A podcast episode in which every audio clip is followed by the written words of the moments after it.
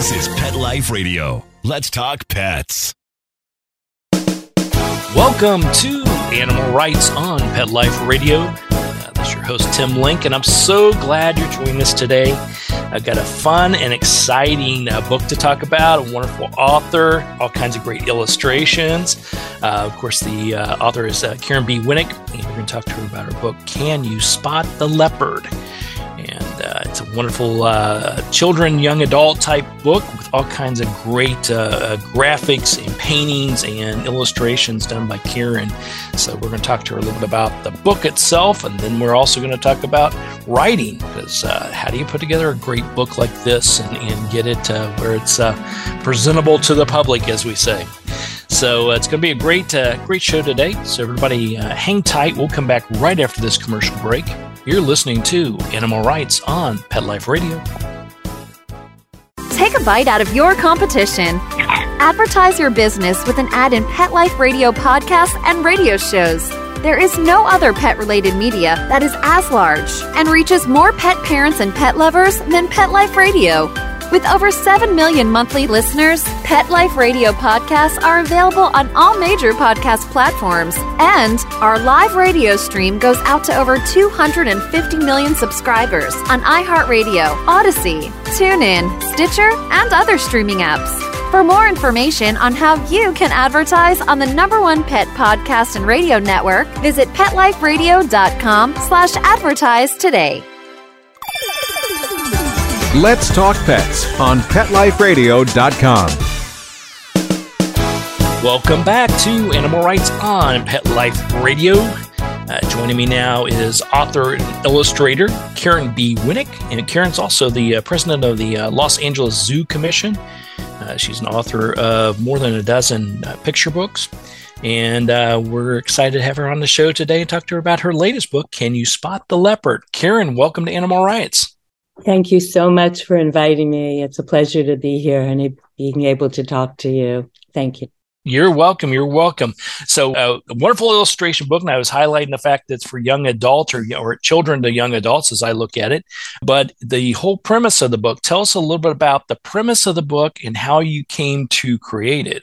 So, I went, well, I've been involved with the LA Zoo. I've been president of this commission, which is an oversight commission. And I just love animals so much. And I know that a lot of people don't like zoos, but zoos got me started in loving all kinds of animals. And I went to a lecture and somebody said to me, it was a woman who studies elephants in Amboseli. Her name is Cynthia Moss. And when she got up to speak, she mesmerized me. And somebody said to me, Karen, if you love elephants this much, you need to go to Africa. So I planned a trip and it turned out to be four moms and four kids. and it was the best trip of my life. I've been back a few times since. But at the time, my background was in art and I lived on the East Coast at one time. But when I moved to California, an editor told me to look up a woman and she was teaching writing at UCLA. And I embarked on close to 14 years of writing classes on and off seven of poetry. And at the time, I was taking a poetry class with somebody named Myra Cohn Livingston, who's written many, many books, children's poetry with many subjects. In fact, she's published her students' work in some of her anthologies. So, because I was taking poetry, when I was on the safari, which was a wonderment to me, I took notes. I took notes on what I saw and I took notes on what the guide said. And when I got home, I started to shape those notes into poems. And there's an exercise that my teacher used to do with her classes where she had everybody pick an object and to write down the concrete things about it. Was it hard? Was it soft? Was it black and white or in color? And all the things to describe it large, small, and then on the other side of the paper, to write what it made you think of, what it reminded you of, what you felt. And so much of poetry is based on observation. So if you combine those two things, it helps you to shape a poem. And so I thought about what I saw and I thought of things that it reminded me of. But what I loved is that I got to see animals in their natural habitat. And sometimes it was hard when I saw the cheetah hunting. You know, I had to close my eyes when it sprung for the gazelle. You know, who do you feel sorry for? The cat that's going hungry or the gazelle that possibly is going to lose its life? But I shaped the poems, but over a long period of time. And I have book projects all over the place, book dummies, which is part of the process. And I felt that this project, the writing was pretty close to where it should be. It never quite is until it's actually published. and then it never, it still isn't. It still is. Well, still find something you want to tweak. it's true. I think there's one book that I've had published where there's one word I possibly would take out, but I don't scrutinize the writing in the same way I do before it's ever submitted. I mean, every word. And just as an aside, um, Mem Fox, a very well known author in Australia, said that writing a picture book is like writing War and Peace in haiku. Every word counts. So I decided to actually do the art. I did paintings and put the project together. And when I worked with an editor, there was still switching two lines gave it more punch I mean, it's wonderful to get an educated criticism input because it can always make the project even better. And so that's how it came together. But I, I felt strongly that I wanted to give kids the experience of a safari because very few children get to go to Africa and children live in a world of wonderment to the world around them. And this was so special to me. I wanted to express it. Yeah. Well, I think you did a, a, marvelous job of it, you know, and several things as you're, you're talking there just came to mind. You know, first of all, we're, uh, at least I am, uh, I'm a proponent of zoos. I have nothing wrong with zoos as long as they're done the right way and the animals are, are well taken care of. You know, Jack Hanna is a longtime uh, friend of the show, friend uh, a friend of mine, and you may, may know Jack from the. Uh, I uh, met him, yes, yeah. and and also I knew Betty White well, mm-hmm. and we were on this commission together, the oversight commission. But not only that, we went to the same hairdresser. So, and I love this woman so much because what you saw on shows and everything was exactly who she was. She lit up a room, but she always used to say they want the animals to be in their habitat, but the habitat is shrinking. And so many issues are because animals don't have habitat because people have been encroaching on their spaces. So, exactly. Zoos that are part of the American Zoo Association or the World Zoo Association, they have standards to meet. And those animals are well taken care of. It's the roadside places that are an issue, really. Right, right. And to your point, you know, what you've done here in the books uh, is a tremendous job in many ways, but uh, one uh, that you just highlighted that sort of coincides with uh, what the programs are at the uh, at the zoos, uh, Los Angeles Zoo um, in particular, is the fact that young kids, in particular, inner city kids, may not ever have an opportunity. So, let alone going on a safari, uh, which is on my bucket list. I haven't even gotten to that yet, but uh, that's on the bucket list. But the zoo, that's where the zoo comes into play because this is their opportunity to be able to go somewhere, see the animals, learn about the animals, learn about uh, the challenges that they go through, why the animals are at the uh, the location. So, I think they're a big part of helping the animals out and helping people become more educated and and entertained as well. And that's what you've accomplished here with uh, the book. Can you spot the leopard? You know, I love the fact that you know you took your opportunity, one of the opportunities to to be on an African safari to see this experience, etc. But you wrote the poems and you did the uh, painting work. You know, it's more than just I know it may be labeled as illustrations, but I label it a lot more than that because these are just uh, fine artworks of what you're seeing. You know, I could I could feel what you were seeing. You were putting into the art as well as into the poems. I don't think I'm really an illustrator. I think I'm a painter. Um, I majored in a design when I was an art student because I had to earn a living and I worked as a graphic designer. But I also studied painting. I started a master's in painting. And so really even my other books I, I did a few historical books and i tried to emulate the style of the 1800s when i painted and at that time i worked in oils I don't like to work with all the chemicals anymore, the dammar varnish and turpentine. And so I worked with acrylics, which are water based, and gouache, which are opaque watercolors. And they've improved so much over the years, especially the acrylics, that I was able to get the same techniques that I used with oils. I'm too heavy handed at this point for watercolor, plain watercolor, because with oils you build up layers and I love textures. But this this was a lot of fun. It was a lot of fun to do it, to paint something that you really care about. Absolutely. And each one of them, another thing I love about the book is the fact that, okay, you know, the highlight of the book, can you spot the leopard? Okay. A lot of books that they sort of label as young adult slash youth type books uh, for, uh, for children, they follow a storyline. You know, they have some illustrations inside there, and you're usually following, you know, if I were to look at this, I'd say, okay, it's the leopard. We're going to follow the leopard from beginning to end. Uh, but it's more than that. So we get to see zebras and ostriches and, and elephants, as you said. You know, you get get a real introduction to what these different uh, animals are doing and, and sort of relate to them uh, from both the painting part of it as well as your uh, wonderful poems that go adjacent with it. Thank you. One of my sons went with me on the safari, and I went through this with him. Actually, two of my sons went, but I was going through the book after it came out with my son, and I said, Do you remember this? Do you remember that? There's one poem about a young wildebeest that can't find its mother. And we were so upset. We were so upset. And when we arrived in Africa, it was evening and we went on an evening safari and we parked under a tree. And we, none of us had ever been to Africa before. Well, there were two lions in the tree. Oh we were so scared. We all ducked at the bottom of the Jeep.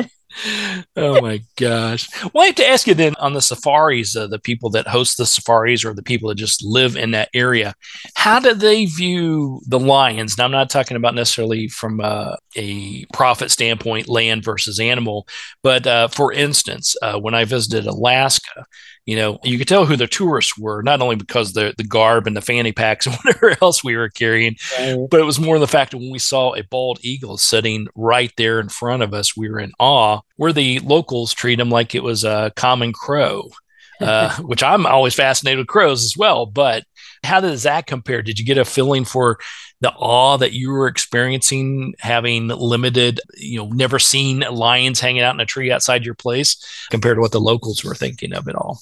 Well, in East Africa, and I didn't specify because I wanted to be specific to the animals, and, and they would be in a few countries in East Africa. It was where I was was mostly the Maasai, and a lot of uh, animal wildlife organizations try and uh, work with the local people. And, and this is across the board with a lot of these organizations. They've learned that they have to collaborate with the local people to save the animals in the habitat. So I don't think the Maasai are particularly in awe of the animals. I mean, but they they used to hunt elephants, and there's one poem in here where the elephants, uh, the elephant is getting angry. He's about ready to charge, and he doesn't, and that happened because the Maasai used to hunt them, and the elephants sense the Maasai and are wary of them because of that. So I don't think it's awe, but yet in South Africa, for example, they brought in, there's a program where they brought in horses for the rangers to protect the rhinos.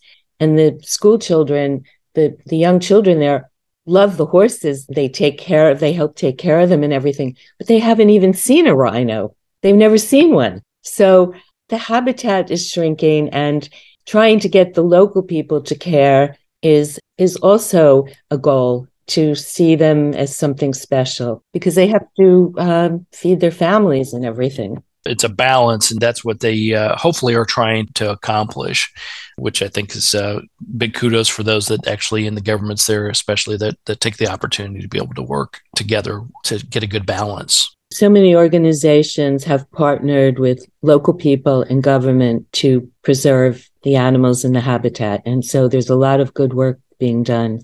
Absolutely. All right. Well, listen, we're going to take a quick commercial break. We'll come back and talk to uh, author and illustrator Karen B. Winnick about her book, uh, Can You Spot the Leopard?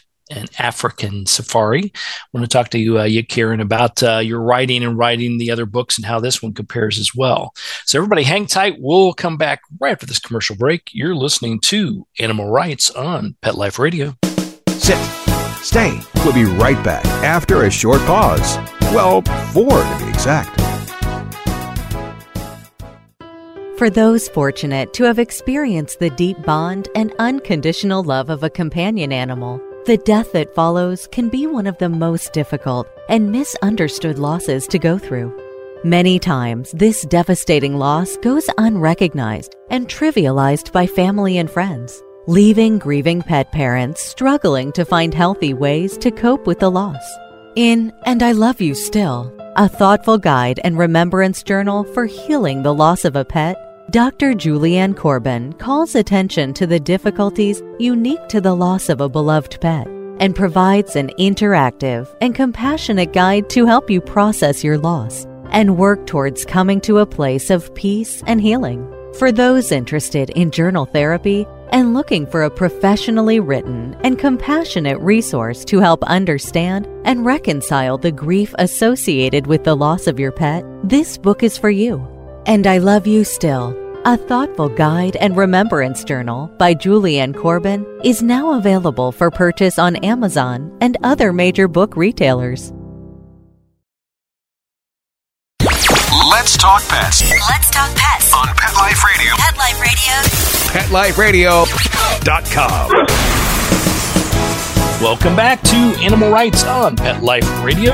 Continuing our conversation with author and illustrator uh, Karen B. Winnick and her uh, latest book, Can You Spot the Leopard? Now, Karen, in this particular book, we talked a little bit about you've got the, your wonderful poems, you've got your wonderful paintings, and you're putting together the book. First of all, how did it come up? Which part is it the chicken or the egg? Did the poems come first and then you had the paintings to match up with it? Did you have the paintings first, then the poems, or did they sort of just go hand in hand as you went along? Okay, so different author illustrators work in different ways. The first book that I ever did, I drew pictures and wrote. It was called Patch and the Strings about a puppet who's trying to find out who pulls the strings. So I was doing a lot of art and writing underneath. I started taking writing classes and then I wrote and wrote and wrote. And I got one of the things I love to do, I love to use my books as a platform to speak to kids. And I go to schools and even during the quarantine, I did Zoom presentations. And I like to show them that what I do is I write stories and I draw pictures because that's just what they do. So I like to demystify the process. So I bring in all my paraphernalia. And the way I work is I have to get the story to a point where I think it's right. And after I do it, I take eight pieces of paper and I fold them in half because a picture book is most often 32 pages. This book is 48 and some books are 40. And the reason it's 32 pages is it's printed on two pieces of paper, eight pieces on each side. If it's 40, it's a whole other sheet. 48, it's printed on both sides of that third sheet. I cut my words apart and I glue them or tape them over the 32 pages to see if the story is too long, if it fits. If I turn the page, do I get a surprise or I change the scene? And then I start drawing and I start drawing with a pencil, a soft pencil, and I draw on tracing paper. So I could not only erase, but I can take another sheet of paper and correct things and be more specific about uh, what I want in the drawing. And then I Xerox those and I make a book dummy. And the book dummy are my pencil sketches, Xerox of them, and my words pasted down. And that's usually what I submit for consideration. And I have boxes all over, which is organized chaos because all my research is in the box, my book dummies, and I haven't really done finished art until I've sold the book. But in this case, I just worked, especially during the quarantine. I had started, the paintings took me about two years, but I did more than one painting for some of the poems. And I just had a lot more time to work because life had slowed down. And so the poems did come first. the poems were changed somewhat. For example, the warthogs. I drew five, uh, four warthogs, and then I realized my poem had more. So, you know, I played back and forth. Uh, one time I interviewed at the LA Public Library Lawrence de Brunhoff, who did the Babar books. Father had started it, and he drew pictures and then wrote underneath them. So authors and artists work different ways. And also, these really are paintings. They're not necessarily illustrating exactly what's in the poem. I wanted to show what the wildlife was like in its habitat. And um, and some of them are more illustrative than others, but they really are paintings. And some of my other books have had to be um, they were you know more there was more pacing because one page had to lead into another page Right. Well, I think that's a fascinating process. So, learning through uh, when you first started putting uh, together books, we'll say writing in your uh, wonderful paintings, compared to where you're at now and especially after taking uh, you know so many classes uh, in writing how do you compare the two? Were you very similar from the beginning on how you like to sort of storyboard it or how you like to break things down and set them up? Or was it a part of the learning process that you took from uh, taking all the classes and because uh, obviously as you go through the years you'd like to think as, a, as an author or even a uh, painter that you get better over the years. Yes, yes. but how did how does that compare uh, from doing it from say the first one uh, to where you're at today? So in terms of imagination doing children's books has given me the gift of keeping the child alive within me. And so i look at the world with curiosity and long time ago, that curiosity employed me to come up with ideas. And I always had a strong imagination. And it's no different today. I see ideas so much because I just like to pay attention to the world around me. I have five dogs. I take two walks every afternoon because I can't walk five dogs a day. I'd be fired if I were ever a dog walker. but I don't take my phone. I see the monarchs. I do have to watch out for lizards in case my dogs lurch at them, or hummingbirds, or the shadows.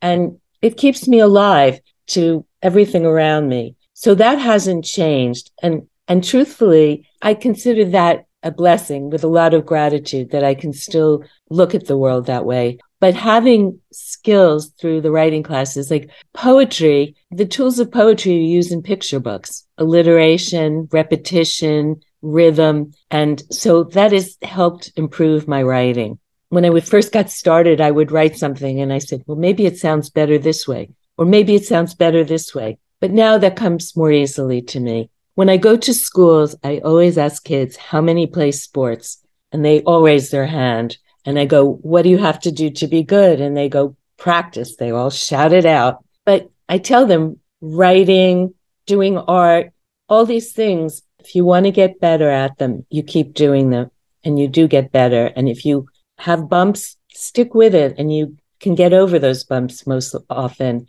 And I say that people, artists, writers, musicians look at the world around them and they have feelings about what they see and hear. And they express it through their writing, through their art, through their music. And I love to explain that to kids, to have them pay attention. Yeah, absolutely, absolutely. I remember uh, talking to various um, uh, classes also over the years and uh, different age groups of uh, of kids, trying to get through to them and, and trying to actually, you know, uh, show them the benefits of uh, being a writer, uh, to get your message out there, uh, reading books, these type of things. And I always, one of the things I always tried to do was I, I would ask who here is a writer and the kids that you know have write, written stories or have uh, you know uh, written for the local newspaper or online or something you know they'd raise their hands but it'd be a very small amount and then I would just continue to milk it from there and, and until you know how many of you written in journals, how many of you written in blogs, how many of you text. You know, you get down to the very minute factor. Though text is not officially writing, is putting your message out there. And so by the time my goal was, by the time it was all said and done, to get every hand raised to let them know that they are writers and there's an inner writer within them. So great. yeah. How do you want to explore it from there? And even if they're going to be lawyers or doctors or, or whatever they're going to be, their writing skills help them to communicate. Absolutely. Uh, except for most doctors, you can't read their scribe. So it's. Right. well, you know, it's funny when you write picture books, what's important are strong verbs. When you're a doctor, what's important are adjectives. yeah, there you go. I like it. I like it. All right. So, Karen, when people pick up a copy of the book, Can You Spot the Leopard? An African Safari, which everybody's going to love. What do you hope they gain from it? Is there one walk away or several uh, pieces you hope they get out of it?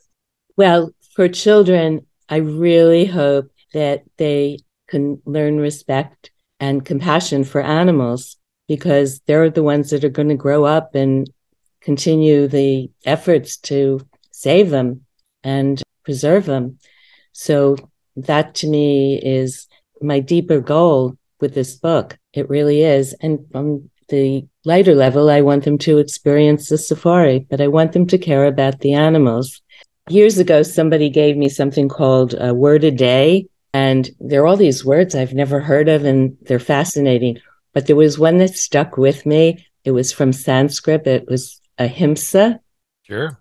It's kindness and respect for all living things. Absolutely. So that that's what I hope that children will become interested in them. Absolutely. Well, I love the I love the Sanskrit. I love that word. I do work here in the greater Atlanta area with a group called Ahimsa House. It's oh. for uh, individuals, families that have uh, experienced domestic violence, but also have animals, and so they need a place to get back on track again and place to be able to take care of their animals. And that's what Ahimsa House is all about. And uh, it's wonderful. Yeah, I love that. And you know what? But there are programs, um, North Shore Animal Rescue out of Long Island. They have a program that they offer primary and secondary schools to teach children compassion for animals and humans because it spills over that how we treat others, all kinds of others. Absolutely, absolutely. I love that. All right, so everybody go pick up a copy of the book from uh, Karen B. Winnick. It's Can You Spot the Leopard? An African Safari. You're going to love it. Going to love the paintings inside of it. Karen, big kudos for you uh, for doing all that you do and also putting out another uh, wonderful book. Thank you so much. All right. Well, we're going to uh, come to the end of the show today. Want to thank everyone for listening to Animal Rights on Pet Life Radio. Want to thank the uh, producers and sponsors for putting the show together and making us all possible. So if you have any ideas, comments, questions, or people you want to listen on the show, drop us a line at petliferadio.com. And while you're there, check out the uh, other hosts and other shows. It's a, a cornucopia of great entertainment, all geared towards animals. So you're going to love it. So until next time, write a great story about the animals in your life. And who knows, you may be the next guest on Animal Rights on Pet Life Radio. Have a great day. Let's Talk Pets every week on demand, only on PetLifeRadio.com.